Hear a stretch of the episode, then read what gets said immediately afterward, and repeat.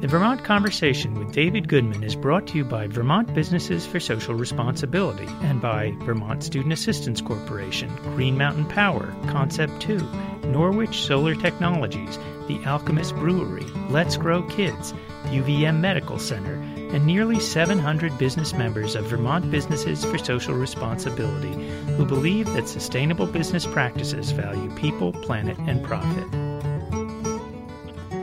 Welcome back to the Vermont Conversation. I'm David Goodman. We're spending the hour this week talking about how the coronavirus pandemic is impacting immigrant and undocumented people, both nationally and here in Vermont. This half hour, we're going to look at the situation in Vermont. Undocumented workers on Vermont's farms have been hit with a double crisis the coronavirus pandemic and the collapse in prices of dairy products that has led to widespread uh, layoffs on the farms, and the farms are scaling back their operations. And of course, they live under constant threat from ICE, uh, from deportation. Here to talk about this, we're joined by Marita Canedo. She works for Migrant Justice as a coordinator for the Helpline and the Milk with Dignity program and Thelma Gomez, who had worked at dairy farms and is now a migrant justice organizer in Addison County. Uh, Marita and Thelma, welcome to both of you uh, to the Vermont Conversation. Thank you, David. What is the situation right now for undocumented people in Vermont? Yeah, thank you. So, uh, what we're hearing from the community is this fear about farms closing and people um, losing their jobs, which means losing your job means also losing your housing situation. Also, the fear of getting sick and not having access to health care, but also to pay sick days or uh, being able to maintain their jobs. Uh, so that's the fear. Um, and we've been working in support to the community because, as you might know, or uh, we've been in the middle of a campaign to expand the Milk with Dignity program which was calling into Hannaford supermarket to join this program. And the community seen the importance of being part of a program like this because it covers sick days, and also there is no reason for uh, fire farm workers without just cause. And this is really important when the community can feel protected but also empowered to talk to their employers uh, when there are issues in the farm. So the the main thing right now was access to healthcare and access to food we've been able to collaborate with other organizations to be able to give these um, resources to the community, not in the biggest way, but in just a smaller scale. Also talking about working on the legislation, because as we know, there are stimulus for people uh, that the government is giving, but has leaving behind uh, the undocumented community. And it's the irony of being called essential workers, but at the same time not being taken into account and as one of our leaders, Olga, said, you know, we might not be USA citizens, but we are Vermonters, and we are here sustaining the industry. So we should be taken into account. Um, so besides the fears of the community uh, that I just shared, the community is really thinking through, you know, what things we have already in place and how this pandemic is really showing more um, the problems that the community has been facing always. And I'm going to just pass it to Thelma so she can share more um, of individual stories and also the work as an organizer of how uh, the COVID has impacted. Okay, thanks. Thelma Gomez. Hola a todos, mi nombre es Telma, soy organizadora con Justicia Migrante. Hello everybody, my name is Thelma. I'm an organizer with Migrant Justice. Y, y con lo que tú compartías, Marisa, eh, sí, eh, bueno, el trabajo como organizador obviamente ha cambiado mucho, no estamos saliendo a, hacer visitas al campo, mi trabajo es organizadora de, del campo, no film organizer, entonces ahorita por la pandemia no podemos, pero el trabajo que estamos haciendo es seguir llamando a compañeros porque eh, obviamente los problemas que tenemos en la comunidad no nacieron con la pandemia, no nacieron con el COVID. So, as a field organizer, this pandemic has limited our work in the way that we cannot keep visiting farms. I'm a field organizer and I have to stop going to farms uh, just to take care of the people and myself. However, what we've been doing is been calling and keep in touch with the community because we know that the problems that we face are not new and they didn't come with COVID. It's not a problem with the pandemic. It's a more systematic problem. Um, I, would like to ask Thelma. I know that Thelma herself was a farm worker uh, before she became an organizer. And uh, what is her story? What brought her to Vermont? And, and if she could tell us uh, some of the work that she was doing on the farm. Se está preguntando de cómo fue que llegué a Vermont. Sí, un poco de tu historia de ser trabajadora en un rancho. Sí. Bueno, pues mi historia como trabajadora es como la mayoría de los trabajadores de aquí en Vermont. Eh, yo llegué a una, a una, a una lechería a trabajar cuando tenía seis años. Eh, las condiciones en los ranchos, pues, perdón. So my story is very similar to many workers here. I came when I was 16, and I got into a dairy farm where the conditions weren't re- were weren't really good. Uh, recuerdo que había robos de salarios, había uh, malas condiciones en la vivienda donde yo vivía. So I went eh, through some uh, wages stolen, um, and also the housing. It, it wasn't in good condition. Muchas horas de trabajo, más de 12 horas de trabajo en el día. I have long shifts. I was working more than 12 hours a day. Um, y después de que empecé a conocer la justicia migrante, me y, y quise eh, volverme una líder de mi comunidad, porque la realidad es que muchos trabajadores pasamos por esto y sabemos que tenemos que tomar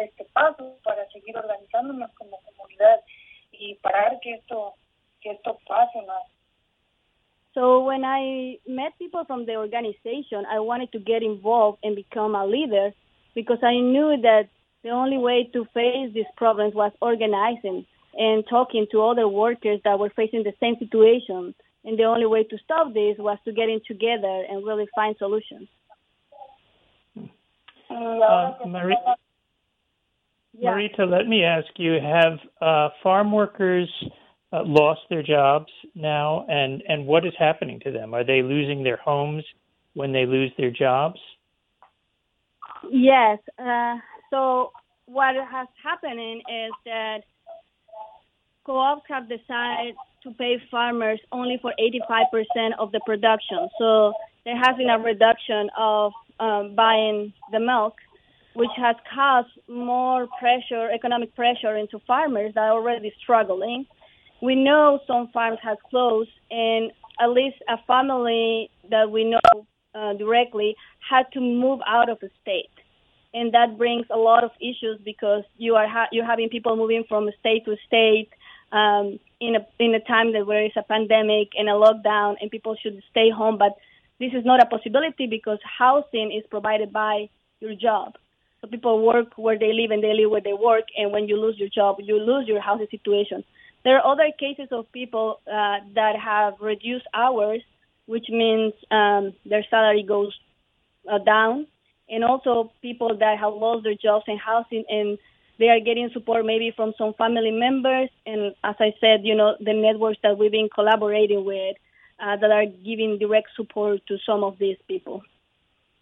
Do you know if any um, undocumented workers have caught uh, coronavirus? Fortunately, uh, all the people that got tested uh, had tested negative. Um, there are other concerns about um, the shortage of masks, protective masks, and gloves that are used in dairy for everyday work. Uh, because there is a shortage, people might get sick from other things uh, with respiratory problems for the lack of this protective gear.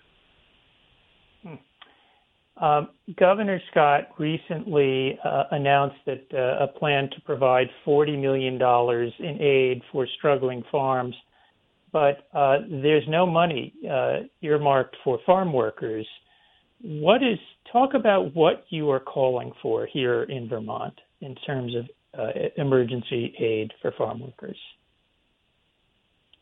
Yes, well, we're calling for a resolution that the state has the power to share this uh, stimulus with uh, the undocumented population. And we are saying not only with undocumented farm workers, but we know that there is uh, more people that are undocumented outside of the dairy farms that will benefit from this uh, stimulus. So we're asking uh, the state to really put into place um, that people that are undocumented in the state should receive a stimulus, and also their kids. Very similar what the federal uh, has done without taking us into account. And we're talking into uh, really bringing this um, and changing what was proposed lately. That it said that only farm workers will benefit, not their kids. Um, and I think farm workers are saying, no, we don't want that. We, we want this for everybody. What would happen if there were not migrant farm workers in Vermont? That's a really good farms- question. Uh, so yeah, I mean, I could think the farm the indus- survive? the industry will collapse. It's interesting that Vermont is not the biggest dairy state in the country, but dairy is the biggest um, industry in, in the state. So on that, we know that the demographics have changed in the last 12 to 15 years, and we know that the migrant community is sustaining the industry. So even though um, they're still invisible and essential but disposable, uh, they are sustaining the industry. So without this population, I think uh, Vermont dairy will die. And talk about just sort of the basics of survival for undocumented people in Vermont. How do you, for example, get health care?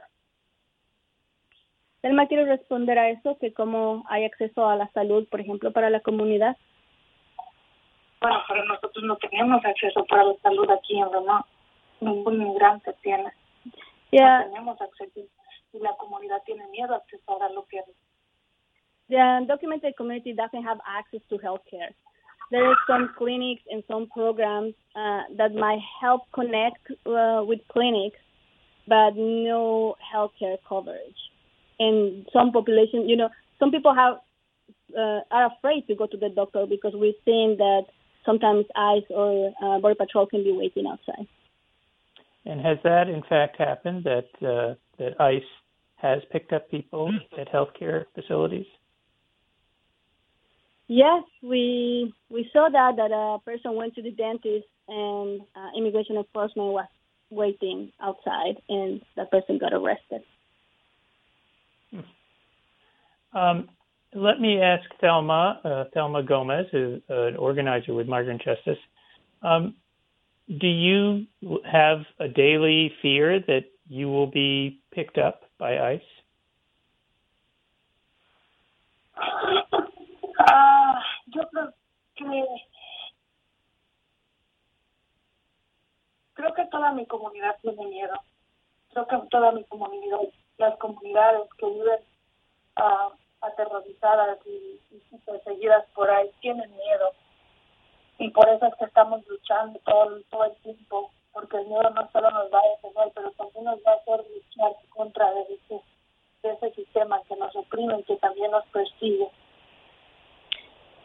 So yes, not only me, but all my community and all the people that are undocumented are afraid of this. But it's this fear that is not going to stop us. We need to keep fighting. That's why we are fighting, because it's to fight this system that is oppressing us and also criminalizing us. Um, Marita, what do you want Vermonters to understand about people who are undocumented and living in Vermont? Um, I, I'm just gonna quote Olga um, what she said. You know, what we want Vermonters to understand is that we are human beings, and regardless of our skin color, regardless of our immigration status, we live here. We have families here. We are bringing the food to your table. To take us into account, don't just clap to us or call us essential and, and use us as in a time of crisis to say that you're doing a good job uh, as a liberal state. You know, take us into account human beings that deserve the rights to walk freely, to go to the store to get food security, to get access to health care, but also that we are smart enough to bring this analysis to an industry that is struggling and that we have created a solution where we bring economic justice and redistribution of money when we hear that the supermarkets in this pandemic are really profiting and increasing their earnings, but the workers are not. Actually, they are losing their jobs. Um, we really need to bring that into attention. Like, where is the money and how should be redistributed? And workers are really thinking about this and created a solution. So we want Vermonters to see that uh, we are workers sustaining the industry, but also as human beings, we have all the analysis of the economy and the industry. Now, um, you, Marita, you work with the Milk with Dignity campaign, and that won a notable victory after years of struggle with Ben and Jerry's recently. Um, explain what Milk with Dignity is, and explain why you're protesting at Hannaford's. Sure. So, Milk with Dignity is the solution I was talking about. Farm workers have created a program based in a model that is called workers' social responsibility, where workers define what is important and needed as the experts in their workplace. This model comes from the CIW in Florida in the tomato industry. They have a successful program, it's the Fair Food Program. So the Milk Dignity Program basically uh, brings corporations uh, to be responsible for the people in their supply chain. That means connecting their links on a supply chain because we know that corporations are the ones that define the prices of milk, the price of the market, and they have the power to get rich and not really take into account or not even seeing themselves um, linked to the agricultural workers. So with this program and this success with Ben and Jerry's after campaigning, we have achieved 100% of uh, Ben Jerry's supply chain to be part of this program.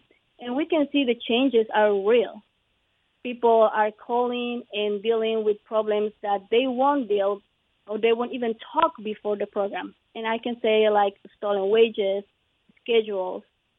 Uh, there is no more fear of retaliation, so people can really organize and talk to their employers, to their managers. Um, also, the first time we hear uh, women bringing up cases of sexual harassment without any fear of retaliation, and managers really taking into account and bringing real solutions on place. Um, so it's really the program uh, has created a system that we know the whole system has failed to this community, and now this program is really bringing justice, but also it's a win-win-win. Ben and Jerry's is gaining a product that is not bringing um, sexual abuses or modern slavery or even, you know, labor violence uh, Ben & Jerry's can say that their ice cream is really bringing um, the cream of the cream. Then farmers get a premium from Ben & Jerry's because that's the responsibility of the companies to pay a premium to the farmers that are part of this program.